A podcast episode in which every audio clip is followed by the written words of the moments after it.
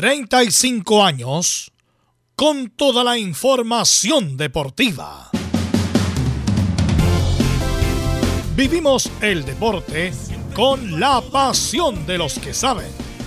Estadio en Portales ya está en el aire con toda la emoción del deporte.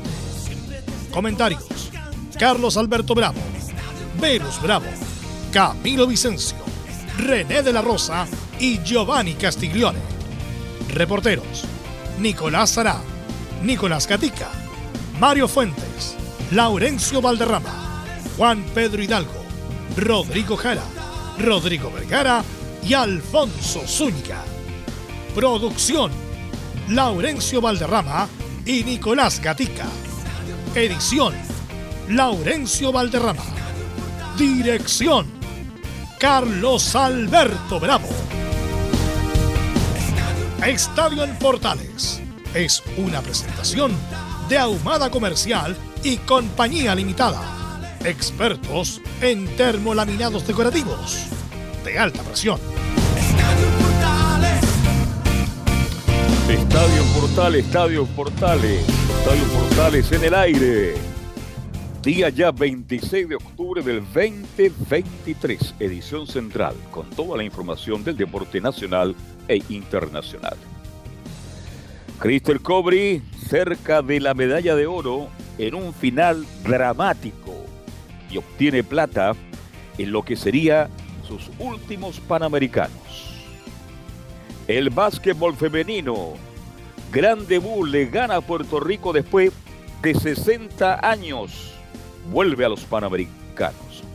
Los primos Grimalt disputarán la semi del voleibol de playa ante peligrosa pareja brasileña. Chile perdió en el fútbol femenino, que jugó horriblemente mal, y le agregamos los errores de Christiane Endler ante México por 3-1. Y esta tarde, la sub-23 de Berizzo, Chile enfrenta a Uruguay por los Panamericanos. Esto y mucho más en la presente edición de Estadio Portales Central. De inmediato vamos con la ronda de saludos. Don Mario Fuente, como es habitual, nos entrega el informe de Universidad de Chile. Don Mario, ¿cómo le va? Buenas tardes. Hola muchachos, ¿qué tal? Muy buenas tardes. La Universidad de Chile juega el día domingo ante Deportes Temuco, así que viajará el mismo día domingo, que lo estaremos comentando. Y hoy está de cumpleaños un artífice de luego de 25 años salir campeón, Lulo Socías, así que estaremos comentando eso y mucho más en Estadio en Portales. Ok, muchas gracias. ¿Cómo está, don Nicolás? ¿Cómo está el ambiente en Colo-Colo? ¿Hay noticias? ¿Qué hace Colo-Colo? ¿Qué pasa con el cuadro albo? Nicolás Gatica, ¿cómo te va? Buenas tardes.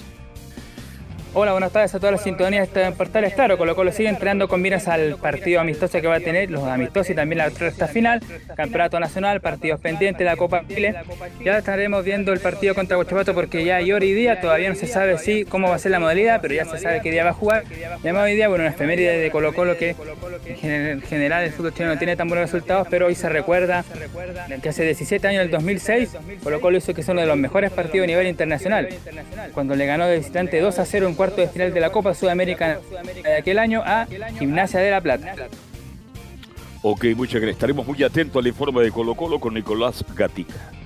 ¿Y cómo está el ambiente? ¿Qué pasa en Católica, mi estimado Camilo Marcelo Vicencio? ¿Cómo le va? Buenas tardes. Muy buenas tardes, Carlos, para usted y todos los auditores de Estadio en Portales. En la Católica viene el ambiente. Hoy día entrenaron, como no hay partido cerca, entrenaron con público hoy día. Algo que, sí, con público, pudo asistir la gente de la Universidad Católica. Y vamos a escuchar a Gary Kagelmacher, el defensa uruguayo de la Universidad Católica. Ok, muchísimas gracias. Nos va a hablar de tenis, de voleibol, de básquetbol, de natación, de todos los deportes de estos Juegos Panamericanos 2023. Será el completo informe, como es habitual, de don Laurencio Valderrama. ¿Qué tal, Laurencio? ¿Cómo estás? Buenas tardes. Muy buenas tardes para ti, don Carlos Alberti, y para todos quienes nos escuchan en Estadio en Portales, edición central, y en esta edición panamericana también nos traemos con las reacciones de Kristel Köbrich, que estuvo así, literal, a un segundo de ganar una histórica medalla de oro, pero lamentablemente quedó en el segundo puesto, igual meritoria medalla de plata. Estaremos con las reacciones de ella y las particulares declaraciones de su entrenador Daniel Grimaldi, quien explicó por qué perdió la medalla de oro Kristel Köbrich, una emocionante carrera que la vivió todo Chile.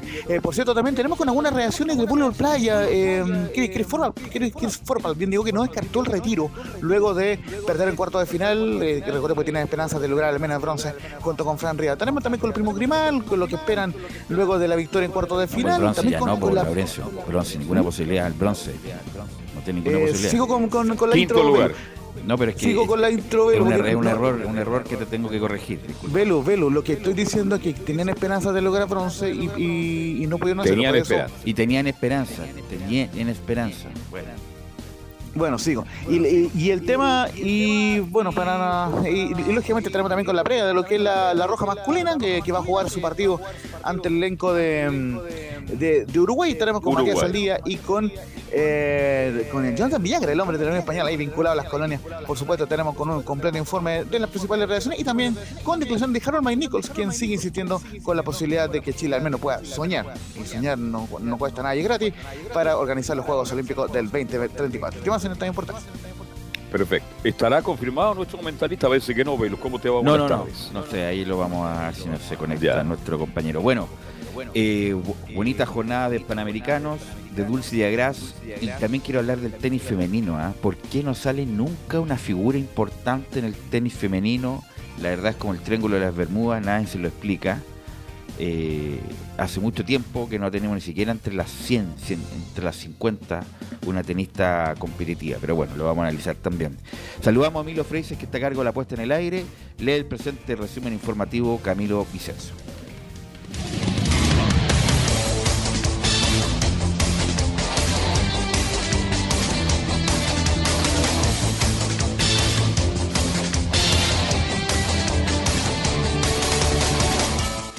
Comenzamos con la buena actuación del Team Chile en los Juegos Panamericanos, que se ubica en el sexto lugar del medallero con 5 preseas de oro, 12 de plata y 10 de bronce. Este jueves el boxeo aportó con la medalla de bronce de Denis Bravo, que perdió en semifinales por 4-1 ante Tatiana de Jesús Chagas. Esta es la primera medalla en boxeo desde Toronto 2015, cuando Miguel Véliz ganó bronce, y además es la primera presea chilena a nivel femenino en boxeo panamericano. Seguimos con la acción del miércoles por la tarde y la gran actuación de Kristel Köbrich, quien consiguió medalla de plata en los 1500 metros libres tras perder en el último segundo. La chilena sumó su sexta medalla panamericana. La otra gran noticia fue la clasificación de Svenja Green a los Juegos Olímpicos de París 2024 en el adiestramiento individual ecuestre. La chilena logró el octavo puesto en la final de esta disciplina junto a su caballo Doctor Rossi, y es la quinta clasificada del Team Chile a París 2024. En el tenis, Gonzalo Lama perdió ante el brasileño Thiago Monteiro por 6-3 y 6-4 y quedó eliminado en octavos de final de singles, mientras que a nivel femenino Fernanda Labraña cayó por 6-2 y 6-2 ante la argentina Lourdes Carlé y quedó fuera en la misma ronda. En el dobles masculino, Alejandro Tabilo y Tomás Barrios avanzaron de ronda tras vencer por 6-3 y 6-2 a la dupla mexicana de Ernesto Escobedo y Alan Rubio, mientras que en dobles mixtos la dupla de Alexa Guarachi y Gonzalo Lama quedó eliminada al caer por 6-3, 6-7 y 11-9 ante el binomio argentino de Martina Capurro Taborda y Facundo Díaz Acosta.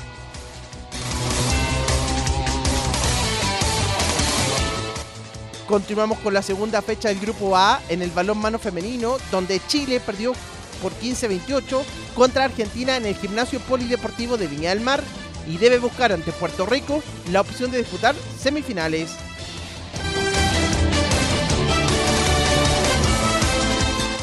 Seguimos con el hockey césped masculino, donde Chile debutó con goleada por 15-0 a Perú, y el próximo partido de los Diablos será ante Argentina, este viernes 27 de octubre a las 20:30 horas. El hockey césped busca clasificar a los Juegos Olímpicos de París 2024, tanto en damas como en varones. En el voleibol playa femenino, Chris Forpal y Francisca Rivas quedaron sin opción de medallas tras caer en cuarto de final ante las estadounidenses Corinne Kickle y Sarah Murphy por parciales de 21-18 y 21-16.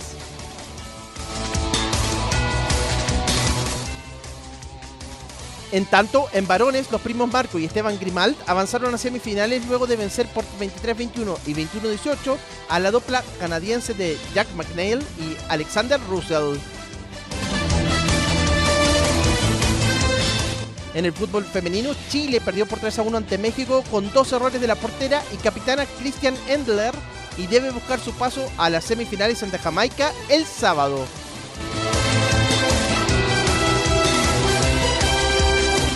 Por otro lado, Chile venció por 86-80 a Puerto Rico en el básquetbol femenino, y en esta jornada la Roja Cestera se medirá ante Argentina por el grupo A.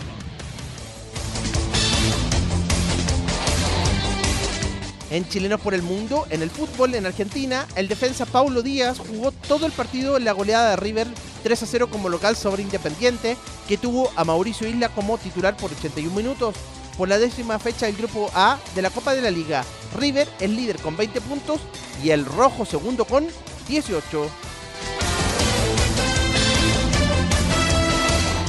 Por el mismo grupo, Bruno Bartichotto fue titular por 81 minutos en la derrota de Talleres por 1-0 ante Atlético Tucumán como visita, y el cuadro cordobés terminó 11º con 12 puntos. En el grupo B del mismo torneo, Belgrano con Matías Marín por 71 minutos, Alex Ibacache desde el minuto 80 y Lautaro Pastrán desde el minuto 70 igualó 1-1 como local ante Central Córdoba y quedó primero con 18 puntos. En Brasil, Flamengo con Eric Pulgar titular solo el primer tiempo cayó 3-2 frente a Grêmio de Porto Alegre por la fecha 29 del Brasileirao y bajó al cuarto lugar con 50 puntos. Y seguimos con la Conmebol, que designó a los árbitros chilenos Juan Lara, Ángelo Hermosilla y Edson Cisternas en el VAR para la final de Copa Libertadores entre Boca y Fluminense. El juez central será el colombiano Wilmer Roldán.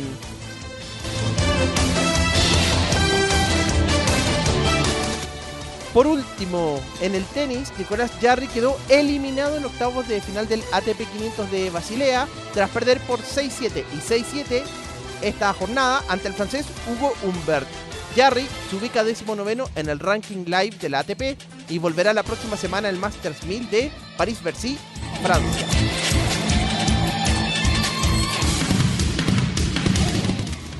Esto y más en la presente edición de Estadio en Portales. Ok, gracias amigo. Ahí estaba el resumen informativo de Estadio en Portales para esta jornada del 26 de octubre. Bueno, comenzar con lo que se vio ayer, con Kristel Köbrich, que estuvo muy cerca, hubiera sido la verdad la coronación de una carrera llena de esfuerzo, llena de sacrificio, incomprendida por algunos momentos, y además a su edad, o sea, insisto, es muy joven para la vida, pero para la natación ya es una veterana, y estuvo aquí a un miserable segundo de ganar la prueba, como que se quedó al final Kristel Köbrich, y pudo haber coronado, y muy bueno lo que hizo igualmente, pero pudo haber coronado con una medalla de oro extraordinaria para su carrera, y el resto de lo que queda, y que le queda un mundial me parece, y los Juegos Olímpicos de París ya como corolario para su brillante carrera, Carlos Alberto. Sí, fue una carrera espectacular, ¿ah? Fue líder durante 2.450 metros. Ella reconoce que se dejó estar en los últimos 50. Bueno, su técnico también tiene una reacción, pero puntear la carrera como lo hizo en forma brillante, espectacular, 1.450 metros y perderla prácticamente a un segundo, dio un poquito de pena. A mí me dio pena, me dio rabia, porque yo quería que ganara la de oro. Aunque la ceremonia fue hermosa, Velus, la gente estuvo con ella, le inventó tributo que la emocionó. pero indudablemente que habría sido muy hermoso tenerla con una medalla de oro porque se la merecía, porque prácticamente dominó toda la carrera y perdió ante una muchacha de solo 18 años, lamentablemente cuando pensábamos que el oro se quedaba en Chile. Pero lo que ha hecho y lo que queda por hacer todavía es realmente para aplaudirla. Por eso te digo que hubiera sido coronar, Camilo. Insisto, yo no obviamente no creo que le quede mucho tiempo a Kristel Köbrich como nadadora profesional y en estas competencias de alto nivel. Hubiera sido bueno, como le pareció, también le pasó al acrobato, Camilo, que después de tanto tiempo estar arañando la de oro, plata, bronce en diferentes competencias, por fin tuvo la de oro en los Panamericanos. Hubiera sido, repito, el corolario de una brillante carrera. Absolutamente, para terminar bien. Además, imagínate con estadio lleno, estaba todo el ambiente. Era el momento. Era el momento, claro, ella tuvo una de oro, pero es distinto acá. Hubiera sido ahora para el término de su carrera con el estadio lleno. Además venía con un buen tiempo también en esta competencia. Y claro, porque ya para los próximos Juegos Panamericanos ya va a tener... Se batió el récord panamericano, Camilo. Se batió el récord, ¿no? Sí. Así que... Así que, bueno, pena, Velus. Una pena. Estaba todo para que ella subiera al estrado para escuchar la canción nacional, cantarla a todo pulmón y decirle gracias por todo lo que hizo. Y bueno, así el deporte. Bueno, ayer hicimos un despacho para Fútbol de Comá en la tarde, porque yo fui a ver el hockey césped, que césped ya no tiene mucho, porque son otro tipo de materiales, las canchas que son espectaculares, las dos canchas que hicieron ahí, espectacular. Ojalá que ahí se... Y aquí quiero hacer una reflexión. Yo sé que obviamente que el que más hace este deporte son los colegios del sector oriente de la capital. Había mucha gente de allá, de los colegios del sector oriente, el Grange, estaba el Grange, el Nido de Águila, vi a señorita, porque juegan el hockey, y me parece bien. Ojalá, por una cuestión de que... yo por primera vez veo hockey en vivo. Por primera vez, la verdad, y eso que soy seguidor del deporte. Y mucha gente, como era más central, entonces también lo pudo ver. Porque estos tipos de partidos siempre se juegan o en el club de polo, o en los estadios de Colonia, donde para la gente común y corriente como uno, la verdad es inaccesible porque además no tiene idea cuándo y dónde juegan. Entonces... la idea es masificar este tipo de deporte, que obviamente es un deporte caro, es un deporte que necesita obviamente asociarse a un club y todo lo demás, pero me pareció muy buena la energía que había ayer. Insisto, el lugar espectacular, camarines, toda la infraestructura. Y Chile además ha ido mejorando a pasos agigantados en esta disciplina, tanto hombres como mujeres, más mujeres que hombres en cuanto a la competencia por el Cachito Vigil, que lo mencionamos ayer, y los hombres también. Hay unos jugadores que obviamente no tenía idea, después obviamente supe cómo se llamaban y quién era quién, pero la verdad, muy buen nivel, no obstante que jugaron contra Perú, que la verdad, con suerte habrán pasado dos veces la mitad de cancha ayer en el hockey, ganaron 15-0 los chilenos, y hoy día juegan las mujeres. Estaba lleno el estadio, estaba lleno. Entonces, me imagino que ahí va a ser el centro deportivo de la selección chilena, porque además... hay que decirlo. No, entrenemos acá en el Manquehue, ¿para qué vamos a bajar? Vamos a bajar, ¿ah? ¿Eh? Es de Las Condes, la Dehesa, Ñuñoa, no es que estén ahí yendo para otro lado. Bueno, el punto es que ojalá sea ahí el centro de operaciones del estadio del hockey, porque la verdad es un deporte que puede seguir dándonos alegría y seguir mejorando, Camilo, con lo Alberto. Sí, pues sobre todo que vienen después, justamente ha venido en los últimos años en crecimiento ahí el hockey, en los dos, en masculino y en femenino también. Así que, y ahora, bueno, esa es la idea, porque que se aproveche con esta cancha, justamente que estábamos hablando de los usos que van a tener posterior a los Juegos Panamericanos. La idea es que se utilice ya que está lista. No, tiene que bajar un poquito, para que se vaya popularizando, para que haya a otro segmento de la población. Es un deporte hermoso, espectacular. Ha crecido mucho el hockey, va a seguir creciendo. Y ahora con este campo, como usted dice, Camilo, Marcelo, bueno, ahí está, para que crezca en otros sectores, en otros lugares. Ahora, si no lo quieren popularizar, que lo mantengan arriba, pero me imagino que todos los deportes quieren crecer, quieren tener mayores presencias en las tribunas, darle más protagonismo a los jugadores, etcétera, etcétera. Creo que es la manera. Nunca he entendido por qué no está el hockey de patines de en los Juegos Panamericanos. Es que no es tan masivo, me parece. Como fue la pelea de última hora antes del 2020 o 2021 para definir los deportes. El patín no entró. Lo otro que quiero decir para la gente que va a ir al Estadio Nacional después de un buen tiempo, quedó totalmente distinto. No sé por dónde, estaba pensando, ¿y por dónde saldrá la hinchada de la U? Va a tener que salir por Pedro Valdivia nomás, porque por el lado de Guillermo Mann, imposible ya, porque está todo hay un parque ahí. Sí. Están las canchas de hockey, al lado está el Mario Recordón, que quedó espectacular también, donde uno se entraba por los estacionamientos. Hay estacionamientos más cercanos a Grecia, entre Grecia y Maratón, ahí están un par de estacionamientos. Todo el parque remozado con el, bueno, lo comentamos ayer, el centro acuático, el curso central. Nosotros estamos al lado también del polideportivo, donde estaban jugando básquetbol. Está todo cambiado, la verdad, todo cambiado. Y lo único que falta por cambiar es el coliseo. Y ahí quedaríamos, ahí queríamos como el primer mundo, pero bueno, sabemos que es muy difícil por el peso histórico que tiene el Estadio Nacional y todo lo que pasó ahí, así que pero en general me llegó una muy buena impresión y que va a quedar un parque, la verdad, muy bonito para la comunidad, y ojalá que se vayan coordinando, Camilo, las actividades en cuanto al fútbol, los deportes, estos deportes, y que sea, la verdad, que esté vivo todo el año y no solamente ahora con los Juegos Panamericanos.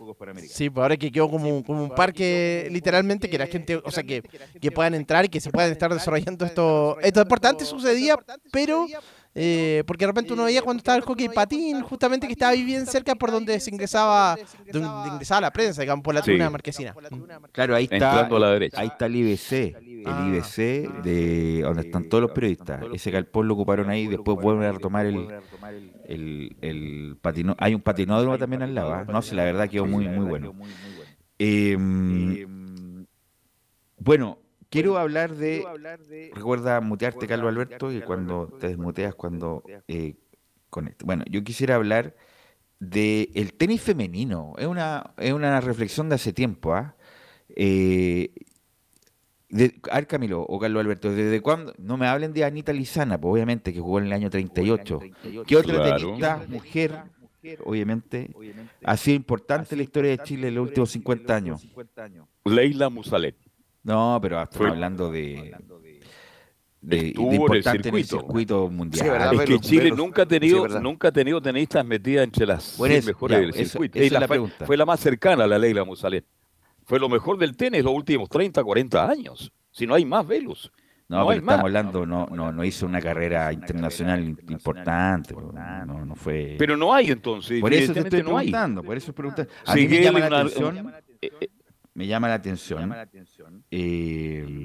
Macarena Miranda, tampoco existió, nunca existió Macarena Miranda. Duró menos que unas. Claro, por eso te digo, Macarena Miranda no existió. Ella es buena comentarista en todo caso, pero no existió en el Tour. Entonces, ¿cómo el tenis chileno, que es de los más importantes de Sudamérica, a nivel masculino, las tenemos todas? Hemos ganado casi todo. Pero me extraña, Camilo, que en el tenis femenino viva una muchacha que perdió ayer. Saldaña, parece, Labraña, no tiene ninguna posibilidad en el tenis internacional. Perdió hoy día a Daniela Seguel, que es luchadora, peleadora, pero tampoco no tiene ninguna chance de estar entre las 50 o 100 del mundo. Me gustaría preguntarle a los formadores del tenis chileno, ¿qué pasa con el tenis femenino, Camilo? Sí, es verdad, porque a nivel, bueno, imagínate, cuesta a nivel masculino de repente, bueno, igual siempre aparecen, pero en general cuesta. Tú imagínate, tuvo que pasar en masculino bastante tiempo entre Masú, González, y que apareciera Jarry y Garín, así que más todo en femenino, pero es una buena pregunta. Pero Guarachi, la Alexa Guarachi se habla harto también ahora, pero también ya tienen, me imagino que todavía le quedará un par de años también a Alexa Guarachi, por ahí podría ser, pero tampoco tiene... Ella se formó afuera, Camilo, ella se formó afuera. En Chile no tenemos tenistas hace muchos años. No tenemos tenista a nivel de grandes torneos. Sí, te escucho. Yo lo explico muy brevemente antes de ampliar el segundo bloque con todo lo de los Panamericanos, que el gran tema es Dani Seguel. Se los marco porque llegó a estar en algún momento, ahí lo voy a buscar bien, pero entre las 200 mejores del mundo. Eso es muy meritorio en términos del tenis femenino, porque ha costado mucho desarrollarlo en Chile. ¿Cuál es el tema? Que en su momento a la Dani Siegel le afectaron dos temas muy profundos. Primero, la muerte de su padre, que era el que la apoyaba siempre, era su mecena en el tenis, y además que colocó... ¿Cómo? Exactamente, en un torneo futuro. El Club Providencia me parece que fue. Exactamente. Entonces, y lo segundo, que Colo Colo, el Club Social, o sea, en blanco y negro en su momento, la apoyó durante un año, en la época de Aníbal Mosa. Y lo cierto es que después le quitó ese apoyo. No entra en detalle qué pasó con ese apoyo. El punto es que Dani Siegel incluso estuvo en Barcelona, estuvo perfeccionándose, tenía, en mi criterio, la herramienta para poder haber aspirado al top 100. El punto es que, lamentablemente, perdió ese apoyo, se fue quedando, y de hecho, más, todavía no puede viajar el 2023, el 2024, con su entrenador por falta de recursos. Entonces, claro, se junta todo, hay una falta de recursos, no hay un buen nivel, y también que Maca Miranda, que hace un enorme esfuerzo para organizar, entre otras cosas, un WTA que lo va a organizar en noviembre, un 125, que es como el ATP 250 en los varones. El tema es que también el esfuerzo de ella se diluye, lamentablemente, porque las muchachas no están teniendo un buen nivel. No, pues y para cerrar el pastel, Velu, lamentablemente Bárbara Gatica, que era una de las pocas que tenía chances de acercarse al top 200, tuvo el doping, así que lamentablemente solamente queda Alexa Guarachi en el doble femenino. De este apartado que, insisto, Daniela Siguel puede, ojalá, tiene nivel para el 200, pero no tiene nivel para 50 ni para 100. Y ya el tiempo pasa. Porque es un problema sistémico del tenis femenino, porque no hay una que esté metida, que se haya metido dentro de los 50, y no voy a, insisto, no voy a mencionar a Anita Lizana, que es del año 38. Y tiene razón Carlos Alberto, ¿ah? Leila Musalian fue número 1 en el ranking de jugadores sobre 70 años. Entonces, bueno, ahí estamos bien. Ahí, no, pero más atrás, Velo estuvo metido entre las 100. No, si Carlos Alberto no tiene nada porque se retiró a los 21 años. Imagínate, después quiso volver a los 32. Jugó Copa Chilena de Tenis, no tiene ningún palmarés importante a nivel individual. No, sí estoy de acuerdo. Dime... Ahora, ¿por qué no hay intento de las mujeres por jugar tenis? Esa es la pregunta. Juega, porque hay muchas mujeres que juegan tenis, pero no sé por qué. Pero no hay un torneo atractivo. Que sí, hay torneos, los que no tienen nivel. Los jóvenes de hoy día, cuando ven atractivo económico, dicen, bueno, por aquí puedo ir, pero el tenis da la sensación, el femenino, que no existe, lamentablemente. Es penoso decirlo. En algún momento salió, me acuerdo, le hicieron un reportaje hasta en Zoom Deportivo, como Macarena Miranda, como era el futuro del tenis chileno, y no sé qué le pasó en el camino que se quedó. Estaba también Paulina Sepúlveda en su momento también, pero bueno, algo pasa ahí que el tenis femenino no se puede desarrollar como pasa en los hombres. Y esto lo enlazo, Camilo, con esta decisión que puede tener Forpal, la voleibolista de playa, que tienen nivel, pero tienen un techo, no pueden más. O sea, hicieron todo lo posible, llegaron a cuartos, pero como que tienen cierto nivel y, bueno, no pueden aspirar a medalla porque no les da nomás, po, Camilo. No, claro, igual, bueno, llegaron justamente a semifinales, claro, en Juegos Panamericanos, pero después... A cuartos. A cuartos, porque sí, tiene toda razón, cuartos, no pudieron llegar a semifinales, pero claro, ahí se nota porque Estados Unidos son más fuertes, entonces no, y menos, imagínate, si es juego panamericano, un juego olímpico, si uno la proyecta tampoco, mucho menos, quizás nunca, pero sí, es verdad que no hay mucho más para proyectarla, es como el techo, efectivamente, como tú dices. Claro, el punto, hay que revalorizar campeonatos, verlos atractivos, competitivos. Mira lo que está pasando con el vasco femenino, más allá que la llegada a Puerto Rico. Pero no es casualidad. Vengo diciendo hace varios programas, el vasco está volviendo a reencontrarse con su pasado, con el éxito, con el entusiasmo. No hay un deporte en Chile que sea practicado por más mujeres y niños a esta altura. Entonces, eso indica que hay torneos, incentivos. El vóley también ha mejorado, el vóley masculino, mucho. El vóley femenino, con lo que hizo ahora, que estuvo a punto de ganar a Argentina, que le ganó a Cuba. Independiente que ya no fue medalla y quedaron quinto, sexta, por ahí van a quedar, pero hay una mejoría, hay una mejoría. Vamos a ver el voleibol masculino, lo mismo, también hay una mejoría. Básquetbol, o sea, obviamente que no estamos lejos de las potencias, pero hay el hockey, que antes era prohibitivo, ahora estamos ahí peleando, ya por lo menos somos competitivos. Por eso a mí me llama la atención que algunas pruebas que hay tradición en Chile, como en el tenis femenino, la verdad, no tengamos nivel. Está participando el doble la Alexa Guarachi, que bueno, tiene otra formación y por esas cosas de la vida representa a Chile, pero me llama la atención, en algún momento vamos a hablar con alguien, ¿por qué el tenis femenino no logra despegar? ¿Veloz? Sí.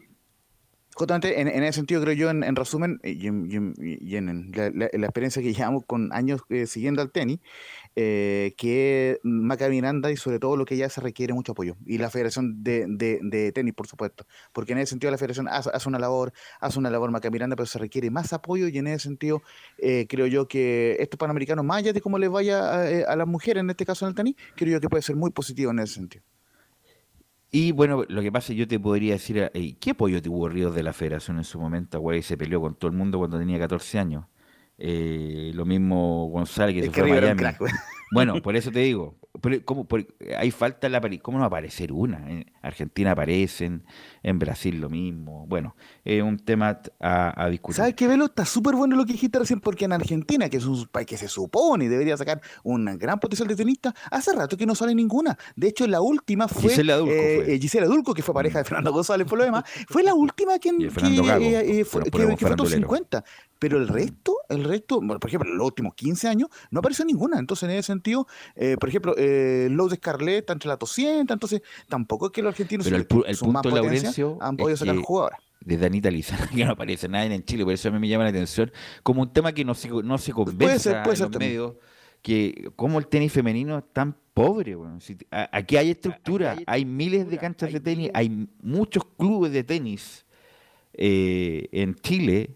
Hay campeonatos juveniles, van a la gira COSAT, no sé por qué, la verdad, no ha aparecido una, ni siquiera entre las 100 competitivas del tenis chileno, desafortunadamente. Bueno, vamos a ir a la pausa, Emilio, y volvemos con todo el reporte de lo que pasó ayer y de lo que pasó en la mañana con Laurencio Valderrama.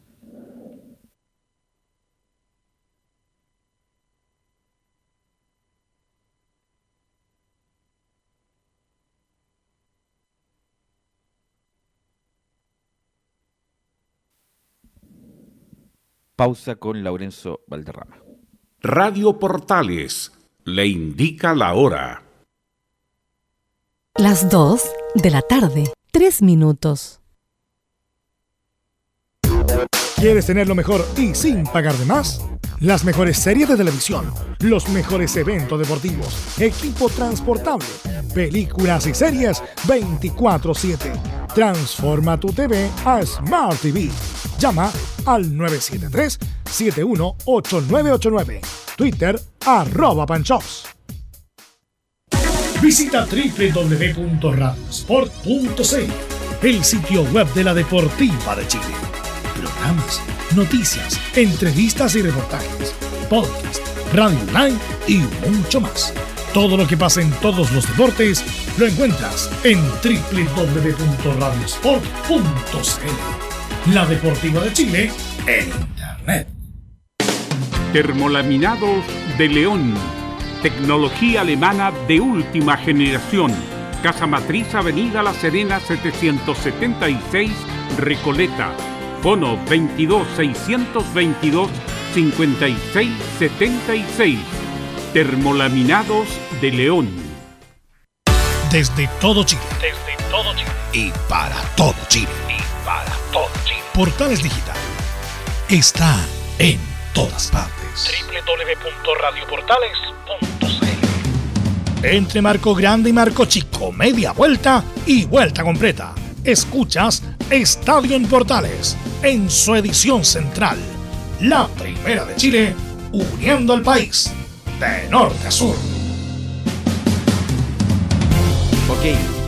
14:05 y hacemos Estadio en Portales. Ahora sí, Laurencio, con el reporte de los Panamericanos. América de pie.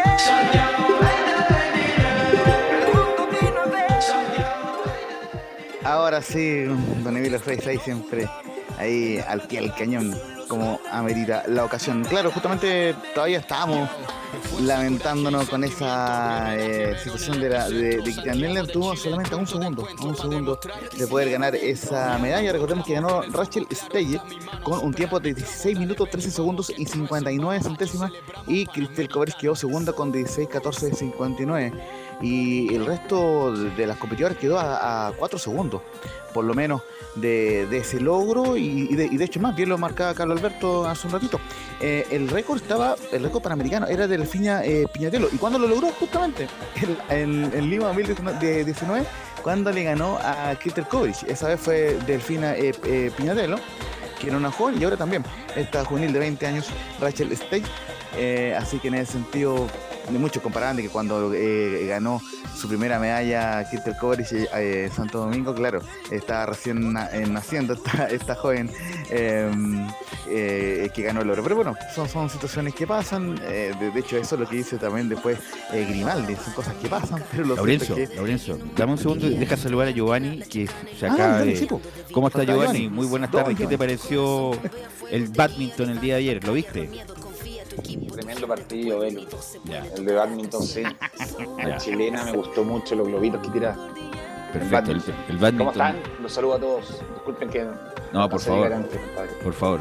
Bueno, de lo que has visto ayer, hoy día, ¿qué es lo que más puede destacar, Giovanni? Es que he estado, Velo, sobrepasado, entonces no he podido ver mucho. Ayer pude ver a ratos más la selección chilena, pensé que me fui con el triunfo y volví con la derrota, entonces no puedo opinar mucho porque no vi el momento en que nos dan vuelta el partido. Perfecto, ahí te vamos a preguntar después a Giovanni y Castiglione. Ahora sí, Laura.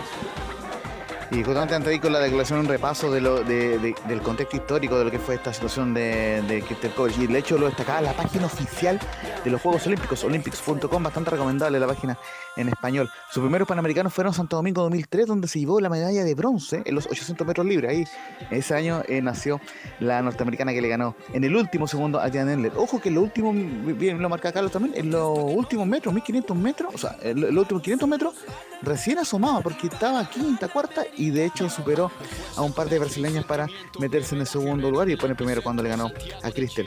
Y si bien en Río 2007 no pudo lograr el podio, volvió Kristel Köbrich en 2011 cuando se llevó el oro en los 800 metros libres y el bronce en los 400 metros libres. Y posteriormente en Toronto 2015 ganó bronce en los 800 metros libres y en 2019 recordemos que venía también de ganar medalla de plata en los 1500 y recordemos que además fue, en su momento sumó 8 medallas también en 800 metros libres en diferentes copas del mundo de natación, una de oro, 6 de plata y una de bronce. El único oro fue en Berlín 2010. Y ya iremos revisando el apartado de los Juegos Olímpicos porque obviamente vamos a empezar a escuchar de inmediato lo que dijo Tiana Endler en esta... Sobre todo el entrenador. Por supuesto.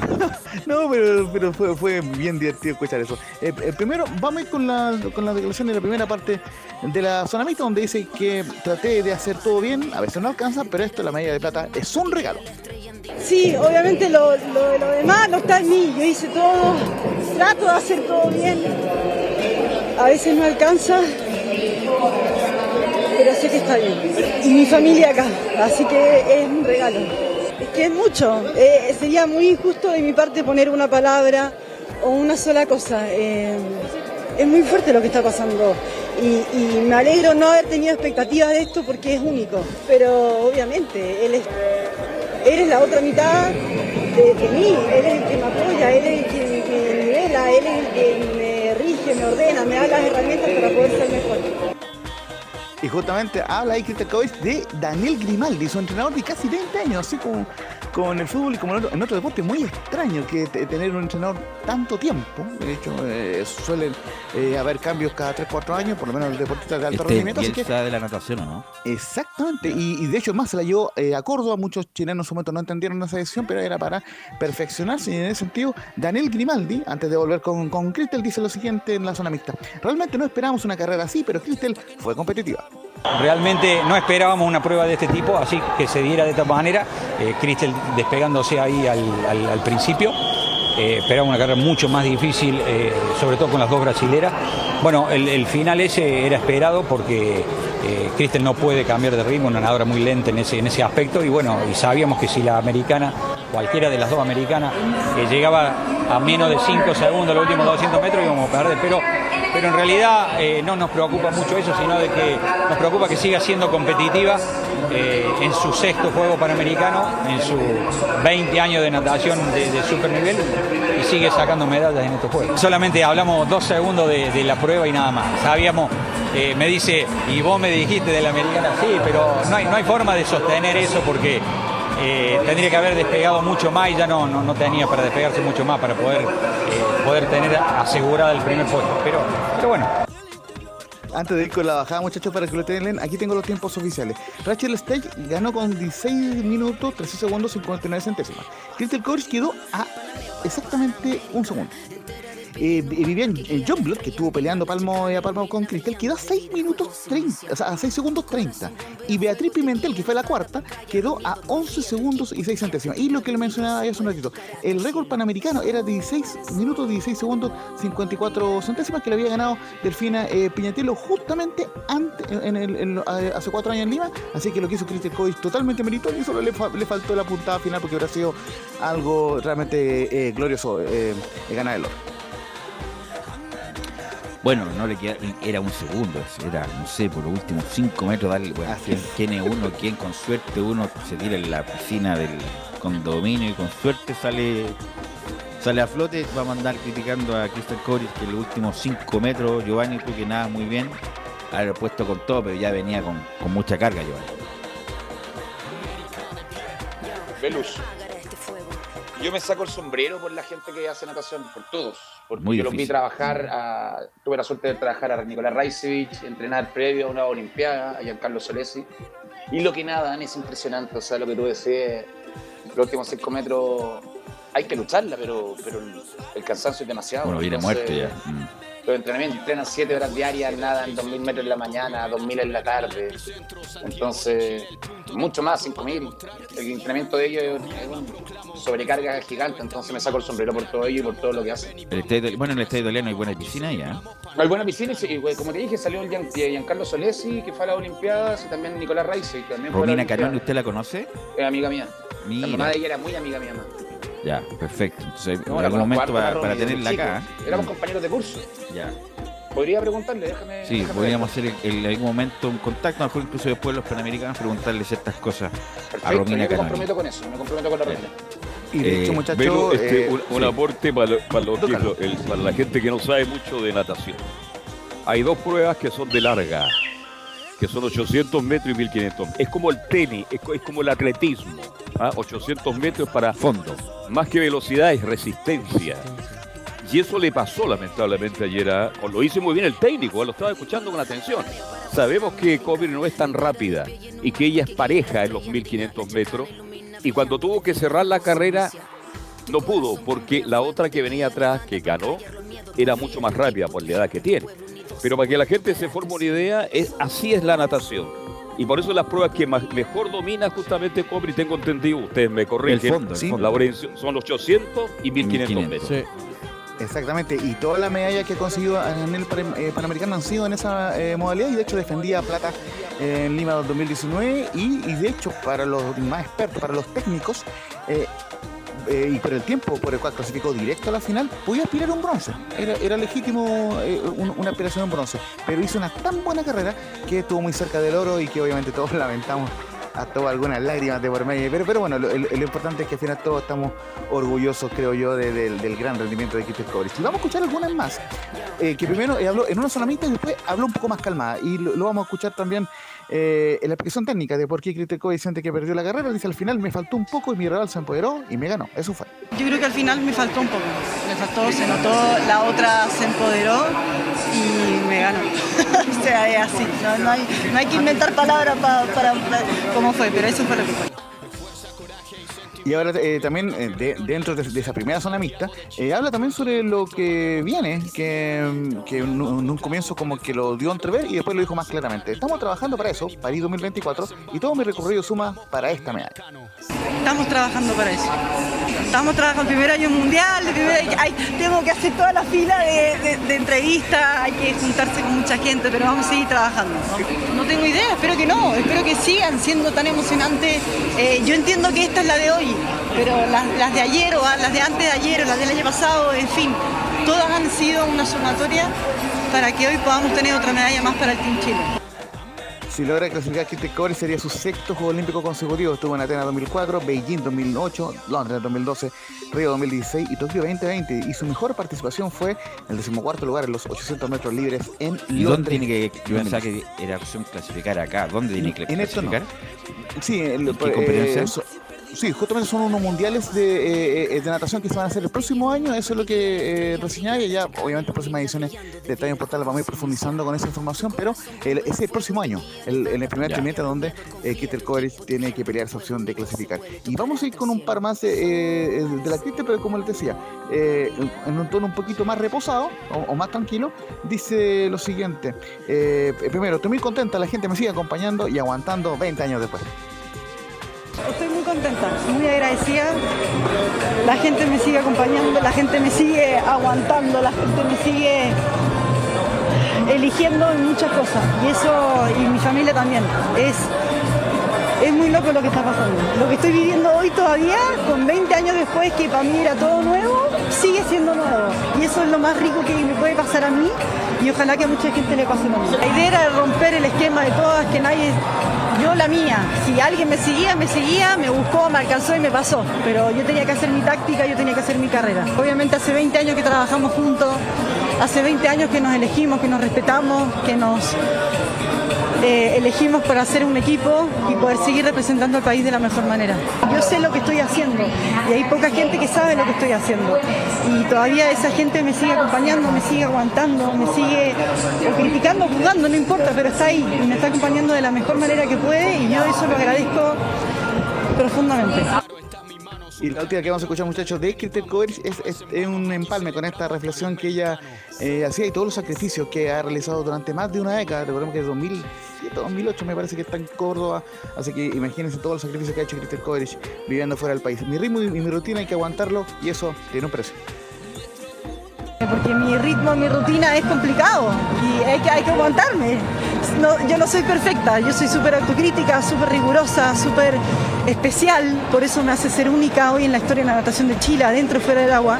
Y eso, como quien diría, tiene un precio, no sé si es bueno o malo, pero tiene un precio y eso es válido, y yo me lo sigo permitiendo y lo sigo disfrutando y gozando de la mejor manera que puedo. No sé si está bien o está mal, pero es así, lo sigo disfrutando, sigo analizando, sigo siendo autocrítica. Ahí está Kristel Köbrich, muchachos, con esta muy buena actuación en Santiago 2023 y obviamente una de las medallas destacadas de este primer ciclo de competencia. Recordemos que viene la primera semana de competencia, y la próxima semana también se vienen las pruebas de atletismo, como esta semana fueron las de natación. Y ahora vamos con varias declaraciones que dejó la jornada de ayer, y en particular, claro, el tema lamentablemente lo que pasó en el doble femenino, en el voleibol playa femenino, donde Chile lamentablemente, como bien lo decíamos antes, quedó eliminado no solamente ante la estadounidense Corinne Kegel y Sarah Murphy, Chris Forpal y Francisca Rivas, perdieron 21-18, 21-16, sino, como bien me acotaba el fenómeno Gatica Peritano, claro, además perdieron la definición por el 5º lugar, así que esta tarde ante Perú, así que obviamente le caló muy hondo esta derrota, también en lo físico y en lo anímico, y es por eso que Chris Forpal no descarta el retiro. Dice lo siguiente en zona mixta: he tenido en mente parar, es una decisión que tengo que tomar muy bien. No lo sé, estoy con muchas cosas en la cabeza, no les voy a mentir que también estoy he tenido en mente parar, pero creo que es una decisión que tengo que meditar muy bien. Lo que sí tengo claro que todos cumplimos un ciclo, y creo que sí he cumplido un ciclo. Voy a tener que replantearme a ver cómo hago, pero bueno, eso se verá después, quedan todavía días de competencia y tendré que tomarme un tiempo para definir lo que va a pasar conmigo, pero lo que me ha dado el deporte y lo que he vivido estos días ha sido muy valioso también, así que es un premio. Sí, sigo disfrutando jugando, me siento bien físicamente, quizás tengo que, no sé, como te digo, no sé, todos pasamos por procesos, estoy en un proceso de definirme, tengo que ver qué voy a volver a hacer y eso. Gracias, chicos. Ahí se nota que caló muy hondo esa derrota, muchachos, en Chris Forpal. No, porque uno se satura también, por tanto tiempo entrenando, Camilo, compitiendo, bueno, hiciste lo máximo que podía hacer. Insisto, no sé qué pensará el equipo técnico del vóley, si fue bueno o fue malo llegar a cuartos de final, era como lo mínimo exigible, no sé cuál es la el techo que se esperaba, pero bueno, uno se satura también por Camilo. Tiene 33 años, justamente ahora Chris Forpal y claro, ya va avanzando el tiempo, las competencias, me imagino, bueno, los viajes, obviamente todo va cansando obviamente en algún momento, y así lo debe haber sentido ella, por lo menos tendrá que evaluarlo. Yo vi todos los partidos, me encanta el voleibol, tanto masculino como femenino. Creo Elu, Camilo y Giovanni hicieron todo. Ella se da cuenta que no le alcanza para más. Esa es la realidad. Ella entregó todo. Se dio cuenta que no alcanza para más. Por eso hoy día pierden con Perú. Claro, ustedes imagínense. Entregaron todo lo que tenían y se dieron cuenta que no les alcanzó, y eso afecta definitivamente, pero que han hecho una buena campaña a nivel sudamericano y nacional es correcta, pero para panamericano lamentablemente entregaron todo. Era cuestión de las imágenes, no manches.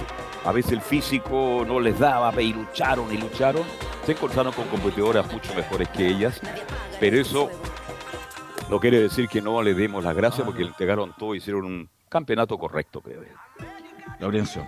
Y hay un solo detalle también para cerrar esta parte del femenino, para ir con el masculino, el primo Grimal, que Fran Rivas lamentablemente sintió el tema de la lesión que tuvo hace algunos meses, o 3-4 meses, entonces llegó con lo justo. De hecho, lo escuchábamos en alguna edición pasada de Estadio en Portales, que se refirió a los quiroprácticos, incluso que la llevaron a recuperarse para llegar justo a los Panamericanos, pero no llegó con el nivel que tuvo en Lima 2019, así que obviamente una lástima por esta jugadora, pero como les decía, mucho agradecimiento para ella, que hicieron vibrar el parque ahí del voleibol playa allá en Peñalolén. Y justamente quienes estuvieron muy bien en cuanto al voleibol masculino, al voleibol playa masculino, fueron los primos Grimaldi, justamente que a ellos se les debe exigir, porque son los actuales campeones, aunque juegan hoy día con un rival difícil, con Brasil, pero insisto, la muchacha, o sea, no sé si tenían nivel para llegar más lejos, con todo respeto, pero sí los primos Grimaldi, que han tenido muy buenos resultados estos últimos 4 años. Justamente le ganaron a Jack McNeil y Alexander Russell de ganada por 23, 21, 21 y 18 para avanzar a las semifinales. Y claro, los campeones vigentes van a medirse en esta jornada ante la dupla. Laurencio, les costó ayer, ¿eh? Ah, por supuesto, sí, lo reconocieron. Fue un partido muy cerrado porque el contrincante, no sé, 2,10 metros mide, 2,10 metros. Entonces pasar la red, imagínense, para él era muy fácil, pero obstaculizar el remate cuando van a la rema, le costó mucho a los chilenos. Piensen que los chilenos son bastante altos, porque tengo entendido que miden 1,90 metros, 1,93 metros, Laurencio, pero con un tipo de 2,10 metros, el otro era chiquitito, pero el hombre que iba al balón para el remate final fue prácticamente imposible, pero tuvo la capacidad este equipo de reponerse por la experiencia y por la calidad, porque son buenos, ¿ah? Me acordaba del mago Valdía, chamaco Valdés. A veces no había que rematar, sino que colocarla al costado, y lo hacían con mucha calidad. Pero como dice Belo, hoy día juegan con Brasil. Miren lo que voy a decir, si Chile le gana a Brasil hoy día, creo que puede tener la presea de oro. Ojalá le gane a Brasil, va a ser un partido durísimo a partir de las 20 horas. Justamente con André Loyola y Vanderlei Souto están dentro de las parejas más, dentro de las 10 mejores parejas, y lo decía lo mismo primo Grimaldi. De hecho, lo vamos a escuchar de inmediato en este reporte especial de Estadio en Portales. La primera es de... justamente de Esteban Grimalt, que dice: no estuvimos muy prolijos, pero sacamos el partido adelante. Nos costó un poco más desde nuestra rotación, en la recepción del saque no estuvimos muy prolijos, pero sí marcamos un poquitito de presión desde nuestro saque y nos hizo volver en los momentos que estuvimos difícil y sacar una ventaja también al final. Así que nada, es un partido que costó, pero se sacó adelante, y ahora ya hay que pensar en mañana. Y justamente también vamos a escuchar a Marco Grimal, que había olvidado enviar la declaración. Ahí, gracias, Emilio. También estamos como los primos Grimal y full en esta cobertura de Estadio en Portales. Fue también muy autocrítico Marco Grimal en esta declaración que vamos a escuchar a continuación, donde dijo lo siguiente: fue un partido que fue muy complejo, pero nos metimos en semifinales y estamos contentos porque se ganó. Estuvo un partido súper complejo, la verdad que no logramos soltarnos en gran parte del partido. Al final Esteban se soltó con unos saques y nos hizo marcar la diferencia. Pero dimos el pasito importante, que era meternos en las semifinales, en la lucha por las medallas. Un pasito más para los objetivos que tenemos. Y nada, contentos por eso, contentos porque se ganó y eso es lo importante. Y ya mañana otro día y otro rival. Sí, sin duda, fue un partido súper complicado en lo anímico, estuvimos un poco apretados en varios momentos del partido, con Canadá haciendo un partido un poco distinto a lo que estamos acostumbrados, pero jugaron bien, hicieron bien su juego. Y nada, nos llevamos al final esa victoria, ese pasito más con búsqueda al objetivo principal. Sin duda hay que jugar bien, para ganar tenéis que jugar bien, eso es lo primero. Vamos a hacer una buena recuperación ahora de este partido, vamos a plantear muy bien tácticamente el partido contra Brasil. Es una dupla que juega constantemente contra nosotros en circuito mundial, está entre las 10 mejores duplas del mundo. Así que hay que jugar bien mañana para ganarles, va a ser un partido súper importante para meternos en la final. Y el partido va a ser a las 20 horas, muchachos, así que vamos a estar muy atentos. Al mismo tiempo que se juega el partido de la selección chilena. Y antes de ir con el fútbol, vamos a ir muy brevemente con una declaración del remo, que la teníamos pendiente, porque en una de las que habló fue Milita Abraham, que también, dicho sea de paso, logró un récord. Se transformó junto con su hermana melliza Antonia como la mayor ganadora de medallas en la historia de los Juegos Panamericanos, así que en ese sentido muy bien, son 8 medallas las que ganaron en total, así que las que han ganado, digamos, entre Lima 2019 y Santiago 2023. Dice Melita Abraham en D-Sports: estoy muy contenta de estos 5 días de competencia, hicimos historia como remo chileno. Muy contenta de haber terminado estos 5 días de competencia. Ha sido durísimo, corrimos 5 finales más 2 de eliminatoria. Y nada, si se logró lo que se logró, hicimos historia como equipo, como remo chileno y estamos muy contentas de eso. Los 8 son tradicionalmente de Estados Unidos, Canadá, países de gente grande, fuerte, y es muy difícil plantarles cara a 8 tipos de esa magnitud. Entonces nosotros como chilenos dimos cara, salimos a luchar. El bote se movía solo por los guerreros que son todos, por los guerreros que fuimos en cada palada, y pudimos plantarle cara a botes que tienen medallas olímpicas en esa especialidad. Ahí la reflexión de Melita Abraham, tras esta gran actuación del remo. 10 de las 25 medallas que tiene Chile en estos Panamericanos, de las 27 en rigor, son las que ganó el remo. Así que obviamente nos sacamos el sombrero por la gente del remo, que no la ha pasado muy bien en este Juego Panamericano. Son las selecciones de fútbol, particularmente la femenina, porque perdió 3-1 ante México. Yo les cuento, no había visto el primer tiempo y llegué en el segundo, estaba el partido 1-1, estaba parejo, y de repente 2 errores inexcusables y que obviamente no se esperan, inesperados. Perdón, de Christiane Endler. 3 errores, ¿sí? 3 errores, no 2. Sí. Aquí la prensa, mira, por ser mujeres muchas veces, no, ellas están compitiendo. Y uno tiene el derecho a criticar. Chile jugó horrible, un equipo anunciado, un equipo que no tiene idea futbolística. A rato aburrido el fútbol de Chile. Y México, un equipo muy rápido, Laurencio, perdóname, no sé, Camilo, si viste algo, Giovanni Castillo, viste algo. El primer tiempo, claro, le salió un gol a Pinilla de otro partido, ahí su gol extraordinario, sí. Le clavó una pelota en el ángulo, un gol espectacular. Pero yo no sé, yo no soy seguidor del fútbol femenino, porque no me agrada mucho, y no es porque esté... No, a mí me gustan las mujeres en el voleibol, en el básquetbol, en el tenis, hay tantos deportes... Pero es una opinión personal, pero de verdad que a Chile no le veo nada. No tiene ideas futbolísticas, es un equipo que le cuesta físicamente, se entregan, corren, luchan, pero no le alcanza definitivamente. Y México, con solamente la velocidad, complicó. Además, ahora, hace tiempo que el fútbol femenino chileno viene mala, viene jugando mal. Pero viene muy mal. Viene como... Más bien, todavía es como la selección chilena, que todavía recuerda las Copa América, sí, las 2 Copa América y los mundiales, pero la selección femenina hace tiempo que viene jugando mal. Y bueno, con todo el escándalo que pasó con este muchacho Letelier, y bueno, Mena trata de hacer lo que puede, pero el equipo chileno no juega bien en hoy. Sí, es que también yo creo que el torneo influye mucho. El torneo acá hay 2 equipos fuertes y el resto son todos equipos que se comen goleadas de los fuertes, entonces influye mucho también en la, sí, tema de la selección. De creo que te acota mucho. Pero lo mismo, en los jugadores. Era el mismo torneo que cuando les iba bien, pues, cuando clasificaron al mundial. Sí, pero van pasando los años y también la Copa América no iba bien antes. Por eso, y el mismo ahora, torneo. ¿Sabes lo que pasa? ¿Sabes lo que pasa, muchachos? ¿Qué partido ha jugado bien Christiane Endler por la selección chilena? Siempre comete un error. Me acordaba de Paulo Díaz y de Jarita anoche. No, puede jugar, atacar, Carlos, mucho, pero siempre se manda un error. ¿Sí? Cosa, pero yo no una cosa, Carlos. Ella ha tenido una gran carrera, lo cual no obsta. Laurencio, no. A ver. Estoy hablando de Chile, México, no estoy hablando de la carrera que está haciendo en Europa, que es distinto, señores, Valderrama. estoy hablando del partido de anoche. Y cuando ha jugado por Chile, siendo una buena arquera, perdóname, siempre comete un error. A eso me refiero. Giovanni, para que no nos pisemos, vamos Giovanni. Okay. Perfecto. No, yo creo que tiene, cuando juega por Chile se siente con una doble presión, porque sabe la importancia que tiene más para el micrófono, Giovanni, te escuchas lejos. Así sí, no, yo creo que la música está muy fuerte. Pero... Ahí. Sí, puede ser. Entonces, ella tiene un sobrepeso porque es la más mediática y es la mejor del equipo chileno que juega en Europa. Juega Champions League, ha sido campeona en Francia, de los mejores equipos de Europa. Pero no ha podido rendir en Chile también.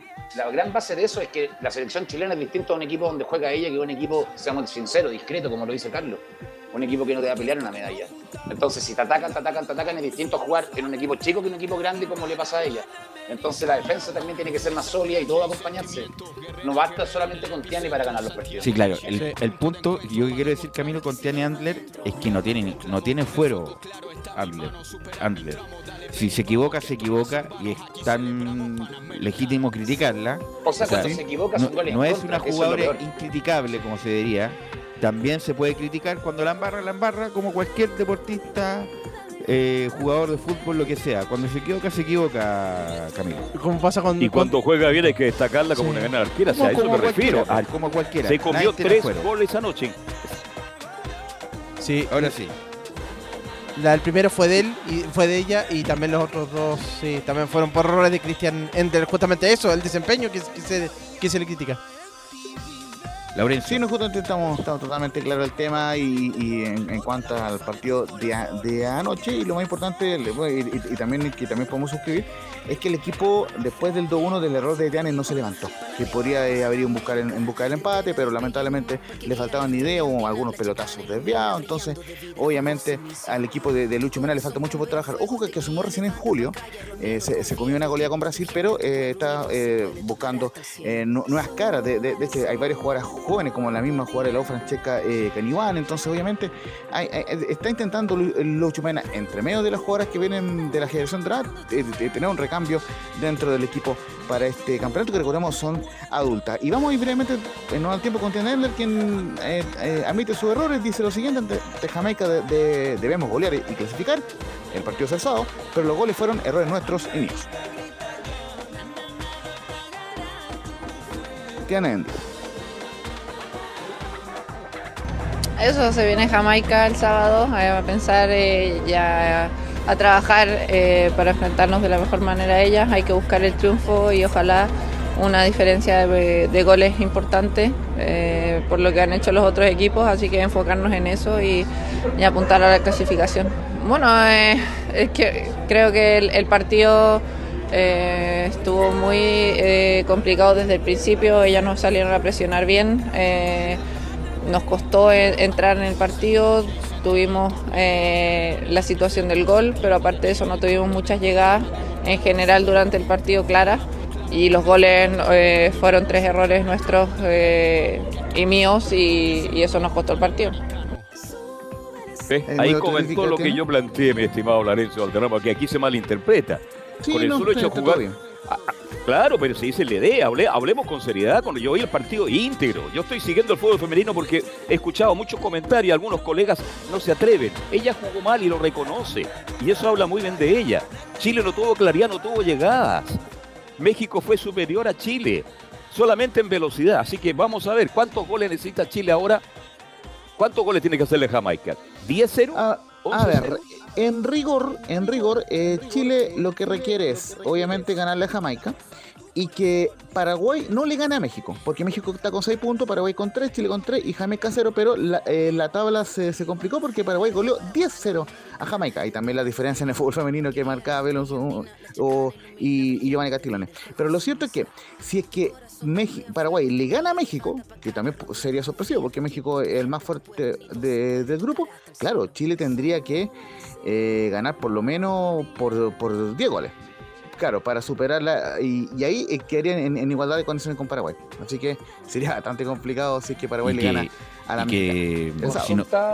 Y que Sinovac vuelva a Chile. Todas combinaciones para que el fútbol femenino... Hay que hablar con Grau. Hay que hablar con Nicolás Grau para que le dé otro terreno. Sí, Giovanni. ¿La selección chilena tiene para hacer nivel para hacer 10 goles a Jamaica? No sé. Buena pregunta. Porque yo fútbol femenino vi el Mundial, lo vi harto, lo vi, me despertaba, ponía alarma, pero muy buen fútbol, pero no vi. La selección chilena, como dice Carlos, no tiene juego. No. Si Paraguay goleó, que es un equipo bastante menor a Chile, creo yo que Chile lo puede hacer. Pero bueno, vamos, mira, el punto es que depende que México, que Paraguay no le gane a México. Es en cuanto a la roja femenina. Y para ir rápidamente con la roja masculina, tenemos declaraciones de Matías Saldivia, Jonathan Villagra, quienes hablaron en la previa del partido. Chile aparentemente no cambiaría mucho la formación, pero obviamente vamos a escuchar primero a Saldivia, defensa de la U, que dice: por suerte pusimos nuestro juego ante México y sabemos que Uruguay será un partido intenso. Sí, la verdad que fue un partido duro. Por suerte pudimos jugar muy bien, imponer nuestro juego. Lo que habíamos practicado toda la semana lo pudimos plasmar en la cancha. La verdad que muy contento porque al ser un debut casi siempre hay nervios, más jugando en tu país, con tu familia, con tu gente. Pero bueno, por suerte se ganó y se jugó bien. Muy bien, la verdad que muy bien. A medida que fue pasando el partido nos fuimos soltando más. Como dije recién, pudimos hacer lo que practicamos en la semana, lo que nos pidió el profe. Así que muy contento por los chicos y por todo el equipo. Bueno, sabemos que siempre los equipos uruguayos son equipos intensos de meter mucho, con mucha garra, entonces tendremos que igualar esa intensidad para ganar el partido, pero sin dejar de hacer lo nuestro, que es la tenencia al balón y atacar con la pelota en los pies. Ahora sí, no sabía que a Berizzo lo escupieron, es un detalle que yo no sabía, y ahí, obviamente que ahí el comentario cambia. Nadie merece, nadie que lo escupa. Ninguna persona por ningún... ¿Dónde lo escupieron? Lo escupieron, por eso fue la calentura de Berizzo y las críticas posteriores. Lo escupieron ahí en la salida, no sé si ahí en la banca o la salida, no sé en qué momento lo escupieron a Berizzo y tiene toda la razón de enojarse. Tiene que haber sido en la banca. ¿Un escupitajo pasa por ley de violencia en el estadio? Habría que... El juez tiene que cuadrar esa conducta bajo la ley de violencia del estadio. Tendría que verlo. Eso es lo peor que puede pasar. Eso es lo peor que le puede hacer a un ser humano, escupirlo. Y tiene toda la razón Berizzo, independiente de la mala campaña, que juega horrible y todo lo demás, nadie merece ser escupido. Y ese es el... Sí. Sí, lo que reportan también algunos colegas de la quinta región, que claro, fue en la banca. Cuando estaba en la banca, peor todavía. Algunos hinchas se reportan escupitajos, claro. Y yo vi lo marco a Giovanni, si alguien agrede a otra persona, incluso puede pasar hasta en la prensa. Si alguien agrede a otra persona, puede ser perfectamente formalizado con ley de violencia de los estadios. Corre, está vigente, porque es un tema del gobierno local. Así que en ese sentido, perfectamente podría darse, pero claro, cuando alguien escupe, tiene que haber una cámara, alguna foto, entonces obviamente es más difícil acreditarlo. Pero se entiende perfectamente la reacción del Toto y es por eso que no habló, justamente. Sí. En ese... Vamos con algo más, porque tiene que estar. Laurencio, ¿algo más de los Panamericanos? Sí, vamos a repasar brevemente la formación y lo que pasó brevemente también el día de hoy, porque han habido algunos resultados. Claro, el tema de la formación chilena sería con Brian Cortés en la puerta, claro. El jugador de Huachipato, Felipe Loyola, Jonathan Villagra, Matías Saldivia y Daniel Gutiérrez en la defensa, Vicente Pizarro, Alfred Canales y César Pérez en el medio campo, y también Maxi Guerrero, Damián Pizarro y Alexander Aravena, aunque no se descarta la presencia de Lucas Asadi hoy día como titular en el partido ante el cuadro de Uruguay, que ojo, contará también con el Luli Piñeiro y Alan Saldivia como titularísimo el día de hoy allá en tierras, allá en el estadio Luis Figueroa de Valparaíso. Lo que les mencionaba más temprano. Sí, a 18 horas, 18 horas. En tengo entendido que se juega en Sausalito o en Valparaíso. En la figura Brander de Valparaíso, don Carlos, porque se van rotando los estadios en este caso, y por eso que la Roja Femenina jugó. Hay que tener cuidado con el viento, ¿ah?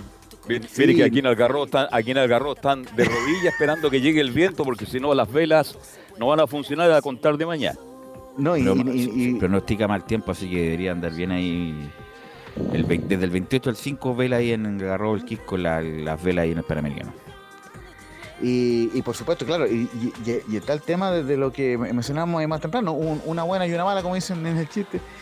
Claro, el boxeo, Denis Bravo logra la 27ª medalla, ya lo decíamos, para el Team Chile, tras caer en semifinales por 4-1 ante Tatiana de Jesús Chagas, y claro, fue la primera medalla en boxeo desde Toronto 2015, cuando ganó Miguel Véliz el bronce, y también la primera medalla de la historia a nivel panamericano, o sea, a nivel femenino panamericano. Pero la noticia triste de la jornada, claro, fue Dani Seguel, quien quedó eliminada, como lo decíamos, en octavos de final en el femenino, y dice que son sus últimos juegos y se siente la tristeza, así que lamentablemente ya confirmando que lo que ya se esperaba de que Dani Seguel no juega más en los Juegos Panamericanos, y es una derrota muy dura porque esperaba por lo menos llegar a instancias finales, más allá de que está con bajo ranking en este minuto, son un jugador experimentado, y una lástima que haya quedado eliminada. Chile también acaba de ganar el quinto lugar en el voleibol piso, así que ganó su partido de hoy en el femenino, así que en ese sentido Chile anda muy bien, y estaremos actualizando si que hay alguna medalla en este ratito, porque están ya las competencias del surf en este minuto con Manuel Salmas, sobre todo alarma de medalla. Okay. No, sí, tenemos claro, sí. ¿Dónde se compite el surf? Viene la alarma de la medalla. ¿En qué está jugando el Tommy Barrios también en el tenis. ¿En qué localidad es el surf? Pichilemo. ¿Pichilemo? Sí, en Pichilemo justamente, y de hecho se mandó un chapuzón hace un tiempo ahí, lo estábamos viendo a Harold Mainico, quedó bastante ahí complicado en el chapuzón, pero bueno. Ok, le falta el jejeje. Ok, gracias Laurencio, muy amable. Este es el reporte de los Panamericanos, obviamente vamos a estar todos esta semana que queda, o sea hoy día, y toda la próxima semana los Panamericanos, porque termina el próximo domingo 5 de noviembre los Panamericanos. Vamos a ir a la pausa, Emilio, y volvemos con el fútbol chileno. Recuperamos la fe, así perdimos los cielos. Panamá para Panamérica, entera de pie y en un mapa que guía la estrella andina, la chacana. Radio Portales le indica la hora. Las 2 de la tarde, 42 minutos. Lleva al siguiente nivel tus eventos, ceremonias, conciertos y potenciando tu audiencia con DS Medios. Servicio de transmisión de TV en circuito cerrado y vía live streaming HD. Tecnología de punta y un equipo profesional nos permiten realizar transmisiones sin cortes y con la más alta calidad. Cotiza ya ingresando a www.dsmedios.cl. Visita www.radiosport.cl, el sitio web de la Deportiva de Chile. Programas, noticias, entrevistas y reportajes, podcast, radio online y mucho más. Todo lo que pasa en todos los deportes lo encuentras en www.radiosport.cl. La Deportiva de Chile en Internet. Comercial IAC y Compañía Limitada. La mejor calidad mundial en laminados decorativos. Comercial IAC y Compañía Limitada es Pertec en Chile. San Ignacio 1010, Santa Rosa 1779, Avenida Mata 446 y Portugal 501. Comercial IAC y Compañía Limitada es Pertec en Chile.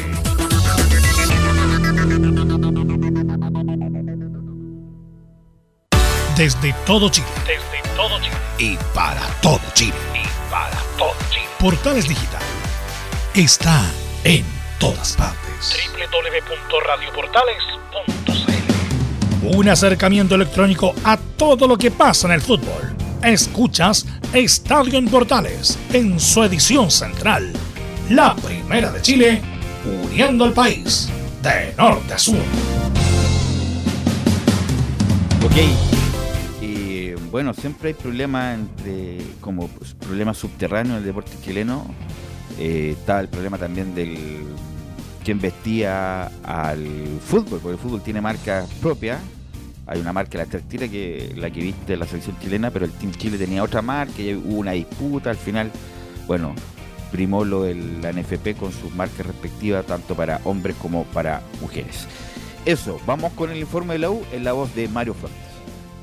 Como les comentaba, Universidad de Chile juega el día domingo ante Deportes Temuco en el Germán Becker, y es por eso que viajan temprano a las 10 de la mañana para enfrentarse en la segunda fecha de la Copa Zapping, o segundo encuentro, como le quieran llamar, pero la Universidad de Chile tendrá que esperar hasta el día lunes para volver a Santiago, porque no pudieron encontrar en las cercanías de Temuco un hotel donde los pueda puedan recibir. Es por eso que van a tener que viajar aproximadamente 1 hora y media más hasta Villarrica, donde encontraron el hotel donde se tendrá que hospedar Universidad de Chile para volver el día lunes 30 a eso de las 10 de la mañana y luego el día martes volver a entrenar pensando en lo que va a ser Everton de Viña del Mar en el Estadio Santa Laura Universidad SEC el día 6, día lunes, cae a las 7 de la tarde, 19 horas.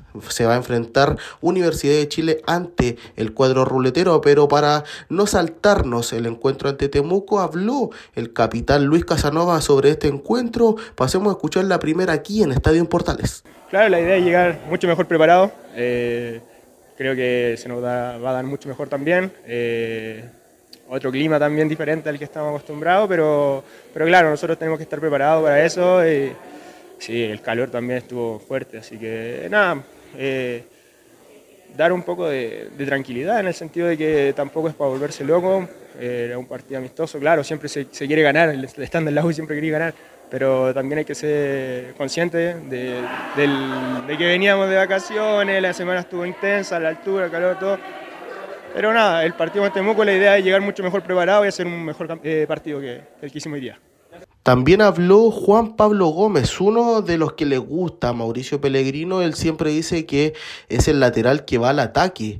Pero bueno, pasemos a escuchar la última de Juan Pablo Gómez aquí en Estadio en Portal, en donde él habla sobre este encuentro ante Deportes Temuco y cómo ve esta inédita Copa Zapping, que recordemos la tercera fecha o el tercer encuentro será ante Huachipato en el Estadio Cap Acero el 18 de noviembre, así que ahí estaremos directo en directo, como dice el gran Carlos Alberto, estaremos en Talcahuano para vivir lo que será este encuentro, que será luego del encuentro ante Everton de Viña del Mar, Universidad Católica, y en esa semana de fecha FIFA será este último de la Copa Zapping. Así que pasemos a escuchar a Juan Pablo Gómez aquí en Estadio en Portales. Bueno, primero mejorar lo hecho en el primer partido, eso obviamente va a ser un paso hacia adelante en la búsqueda de nuestro mejor rendimiento y ya con eso vamos a estar mucho más seguros para afrontar lo que queda del torneo. Sí, está buenísimo porque creo que son un equipo intenso y eso a nosotros nos va a ayudar muchísimo. Y en otras informaciones no podíamos dejar pasar hoy este gran día porque cumple años Jorge Lulo Socías, Don Lulo, como le dicen muchos, para muchos es obviamente hablar de su infancia, para los que lograron verlo como jugador o como DT de la U. Es recordar a un capitán histórico del club y un líder que guió al equipo y a una institución entera a volver a salir campeones luego de 25 años, siendo bicampeón con la U en el campeonato 94 y 95. Bueno, hoy Lulo, Don Lulo, celebra 72 años de vida, siendo uno de los pocos jugadores con corazón y alma azul que no están quedando junto a nosotros. Así que nos volvemos a encontrar el día lunes para analizar este encuentro ante Deportes Temuco y si es que habla algún jugador también lo tendremos obviamente aquí en Estadio en Portales. Que tengan una muy buena tarde. Cada vez que uno escuche las declaraciones de Casanova como que le da más rabia, ¿eh? Entonces mejor no la pongamos más porque va a decir, oye, también me dio frío y por eso no pudimos jugar bien. Eso con la U que jugó un amistoso el fin de semana con Temuco. Vamos con Colo-Colo, y si hablamos de Colo-Colo, escuchamos a Nicolás Gatica. Claro, con Colo-Colo que, bueno, tiene algunas novedades, como dijimos, con respecto a lo de el partido amistoso. Ya se había comentado durante la semana que iba a ser con Huachipato, iba a ser inicialmente el día sábado 28 de este mes de octubre, pero finalmente se cambió, va a ser el día domingo 29. Bueno, ¿qué se sabe de este partido? Bueno, se reprograma este primer amistoso, como dijimos estaba todo programado para el sábado 28, pero finalmente se confirmó que el partido se jugará el domingo 29 al mediodía en el estadio Cap de Talcahuano. Lo que no se sabe, como dijimos aún, es si va a ser a puertas cerradas, se va a jugar en el estadio mismo Cap y va a ser acceso al público. Si es así, la venta de entradas cuándo comenzaría, o si no... y si se da también el partido, a ver si también lo va a transmitir alguna plataforma online. Eso es lo que se tiene que determinar. Pero de momento, claro, el partido es el domingo 29 al mediodía ante Huachipato del Cap. Ahí hay que ver entonces estos días si va a ser con público y si va a ser televisado. Eso dentro de lo que está justamente preparando el equipo de Colo-Colo. Obviamente también están atentos a lo que hagan hoy día los seleccionados nacionales. Brian Cortés, Daniel Gutiérrez, Vicente Pizarro, Damián Pizarro, también Alan Saldivia en el caso de la selección uruguaya. Están pendientes también a lo que hagan esos jugadores, y por supuesto el resto del plantel sigue entrenando estos días para justamente preparar el partido del domingo frente a Huachipato, que va a ser el primer desafío, digámoslo, es importante, porque el domingo pasado jugó un partido ante Palestino, pero fue a puertas cerradas en el Estadio Monumental. Ahora va a ser, la idea es que este partido sea de dos tiempos de 45 minutos para ir tomando un poco de ritmo. Habrá que ver también en estos días si es que Carlos Palacios y Óscar Opaso se recuperan, o si no, esperarlos todavía un par de semanas, para que a lo mejor para el día 7, cuando Colo Colo tenga que visitar a Magallanes allá en Rancagua por el partido pendiente, ahí pueden estar presentes. Todavía no se descarta que ellos puedan llegar a ese partido. Están a la espera de los exámenes y ver cuál es la situación de Óscar Opaso también y de jugadores Carlos Palacios, pero el resto del plantel está sin novedades. Emiliano Mor debiera también jugar el fin de semana, hacer dupla ahí con Falcón, claro. Debería estar jugando ahí Emiliano Mor, porque es el que, o Ramiro González, hay que ver ahí quién pone el técnico Gustavo Quinteros. También está, bueno, Jason Rojas, entre otros. Ahí tendrá que ver entonces estos días cuál es el que llegue mejor, pero Colo Colo, como dijimos, sigue entrenando ahí en el Estadio Monumental, a la espera de este partido del día domingo frente a Huachipato. Como lo comentamos ayer, ya se sabe el de River, que va a ser el día 15, cerca de las 20 horas allá en el Esterroa Rebolledo, con aforo completo 30.000 personas. Así que eso es lo que se está preparando ahí en el equipo colocolino. Ok, ¿algo más de Colo Colo? Sí, estamos ahí a la espera de unas declaraciones de Gustavo Quintero, que habló hoy día ahí justamente en el Estadio Monumental. Está Nico. Vamos, sí, Nico. La vamos a... Claro, es que no me llega acá todavía en el sistema. Medalla de por eso, vamos. Claro, aquí estamos cargando el F5 para que justamente... Así que ahí, bueno, como está en el sistema, que me ayude ahí, sí, Laurencio, para tirar lo que dice Gustavo, porque a mí no me ha llegado. Sí, vamos con Quintero entonces. La verdad que muy bien, han entrenado muy bien, se prepararon muy bien, hemos jugado ya contra Palestino un partido que fue muy bueno, y la verdad que la preparación estuvo buena. Todavía falta, digamos, varios días, 2 amistosos más, así que estamos preparándonos para llegar lo mejor posible a la recta final, recuperar a algunos jugadores que están con molestia, con problemas físicos, y bueno, ojalá que podamos llegar todos al 100% para poder jugar bien y tratar de ganar todos los puntos que están en juego de acá hasta fin del torneo o la temporada. Bueno, así que eso es lo que está justamente preparando ahí Gustavo Quinteros, cómo está el equipo para estos partidos. Como dijimos, entrenará nuevamente ahí lo más seguro que sea en el complejo del Cifú, allá en Pirca, hasta el día sábado. Sábado en la tarde o noche viajaría rumbo a Talcahuano, y el día domingo, como dijimos, al mediodía va a enfrentar ahí en el CAP al conjunto local. Como dijimos, falta por restar ahí si va a ser con público o si va a ser a puerta cerrada.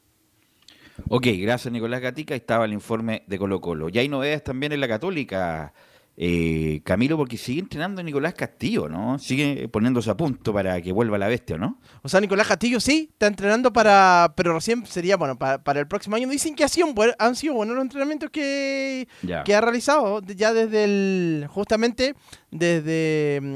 hace algún tiempo se evaluó y ha estado bien, por lo menos hasta ahora. Obviamente después habrá que verlo en la parte futbolística, si todavía no es distinto el entrenamiento a lo que va a ser un partido, pero hoy día tuvieron una práctica y que fue lo más destacado, bueno, con público, principalmente fueron cerca de 200 personas, 200 fanáticos, principalmente asociados, socios y abonados, lo que tuvieron en esta práctica. Y claro, como son entrenamientos todavía más relajados, pensando en que todavía no hay competencia, digamos, falta para el próximo partido, entonces pudieron ingresar los hinchas. De hecho, es algo que no se da habitualmente ahora en los entrenamientos de los equipos, principalmente. Incluso Gary Kagelmacher, que fue el que habló durante esta jornada, decía que era, desde el que él está, primer entrenamiento que comparten con la gente.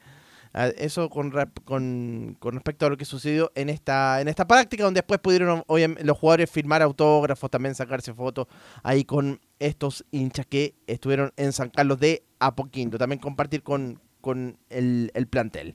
Vamos a escuchar a las declaraciones del defensor uruguayo, de Gary Kagelmacher, refiriéndose precisamente a estos entrenamientos con público. Sí, la verdad que estuvo bueno, es la primera vez que estoy yo que se hace y la verdad que siempre tener esa conexión con el hincha, que el hincha nos vea entrenar, que esté cercano a nosotros, que puedan tener un momento con sus hijos, que podamos firmar autógrafos, para ellos muy importante y para nosotros también, así que la verdad que todavía estamos firmando autógrafos y estando con una sesión de fotos, así que muy importante para el grupo y bueno, espero que se repita en el futuro. Bueno, y la otra de Gary Kagelmacher ya proyectando lo que va a ser la recta final del campeonato, lo que han sido estas semanas de trabajo, y dice que han tenido tiempo para desarrollar una idea. Sí, claro que son semanas largas, porque queda mucho todavía hasta la competencia, así que bueno, el cuerpo técnico tuvo mucho tiempo para trabajar sus ideas, para trabajar en doble jornada, para hacer un poco de grupo, para entrenar en lo físico y nada, poniéndonos a puntos para las 4 fechas que quedan, que van a ser fundamentales para terminar lo más alto posible. El defensor uruguayo de la Universidad Católica, entonces Gary Kagelmacher, quien en el regreso al campeonato tendría que ser titular contra la Universidad de Chile. Se ha perdido algunos partidos, pero han sido por lesión, pero ya está recuperado Gary Kagelmacher. Ok. Así que, bueno, el clásico que va a ser es por la autoridad administrativa regional metropolitana que no va a haber público visito, ¿no? La delegación presidencial metropolitana lo determinó así, sí. Ya, con la señorita, ¿cómo se llama la...? Constanza Martínez. Constanza Martínez, que acuérdese, bailó el reggaetón de Daddy Yankee horas antes que era la embarrada, ¿se acuerda? Sí, sí, sí. En el Nacional, bueno, ella determinó, más bien su equipo que la asesora, que no haya visitantes en el clásico con la Católica, que lo más probable es que se juegue a estadio lleno, Camilo, ¿no? Ah, sí, a estadio lleno, a pesar de que, bueno, la Católica no, cuando jugaron, por ejemplo, en la primera rueda contra Colo-Colo en el Santa Laura, no se llenó. Esa fue una de las críticas ahí en el Santa Laura, pero vamos a ver ahora. Ah, de veras, tiene razón, porque no se llenó. Sí, y lo otro, ya está prácticamente confirmado que se va a mantener el 11 de noviembre, el partido, en el mismo día del atleta. O sea, don Francisco, ¿Y qué dijimos de don Francisco? También no es que se estaba quejando, sino que estaba describiendo un hecho que también los panamericanos le están jugando en contra, porque toda la atención no es la gira de la Teletón, sino que los panamericanos, es una cuestión obvia, pues, los panamericanos es una vez cada 100 años más bien, y el partido también le va a quitar obviamente protagonismo en esas horas de la tarde. Antes de irnos, muchachos, quiero preguntarle por el fútbol panamericano. Juega hoy Chile con Uruguay. Berizzo se está jugando cosas importantes, no solamente este partido, sino que lo que viene en 2 semanas más, que es el partido con Paraguay. Se rumorea mucho lo de Quinteros. Giovanni, ¿cómo ves la situación de Berizzo en general? Es que a mí no me gusta Berizzo, Belu. Desde el principio no me gusta. Entonces yo soy partidario de que ojalá salga un cambio pronto en la selección. Quiero llegar al Mundial. ¿Y por qué no te gusta? ¿No te gusta como entrena? No, como entrena, no desconozco cómo entrena, porque nunca hemos visto cómo juega la selección, que no juega, no tiene una idea de juego, como que cada partido lo mismo. Me siento lo mismo que sentía con el profe Rueda, lamentablemente. Que no hay nada. Que hay muy poco, y queremos mucho, y creo que tenemos un poquito de potencial para poder hacer más con los jugadores que tenemos, y no les saca rendimiento el profe Berizzo, no me gustan las nóminas que hace, creo que deja jugadores importantes que pueden ser más alternativa, que muchos más de los que cuando llama los deja fuera de citación. Y no me gusta como para Chile, no me gusta. El que tiene que tomar decisión a lo mejor de sacar jugadores importantes de nombre para que ya empiecen a jugar jugadores que pueden rendir más. Y no lo hace, como que está cuidándose por todos lados. Le hace cariño a los viejos, le hace cariño a los nuevos, pero los nuevos los va rotando como hace esos microciclos de 300 jugadores. Entonces no veo nada dentro de la cancha. Y se demostró en el partido con Venezuela, ¿verdad? Bueno, y por eso digo, es una prueba de los panamericanos en menor medida, pero la prueba máxima es el con Paraguay, que se juega Camilo. El noviembre, el 16. Es Paraguay y Ecuador, ¿no?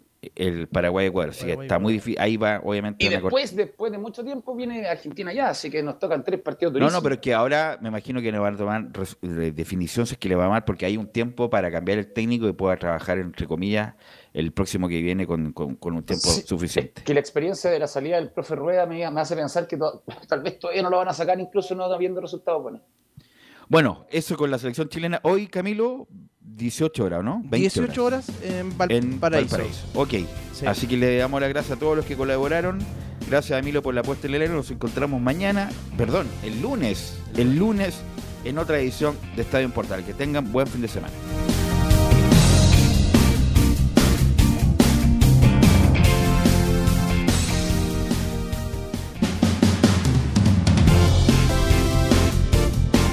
Fueron 90 minutos con toda la información deportiva. Vivimos el deporte con la pasión de los que saben. Estadio en Portales fue una presentación de Ahumada Comercial y Compañía Limitada. Expertos en termolaminados decorativos de alta presión.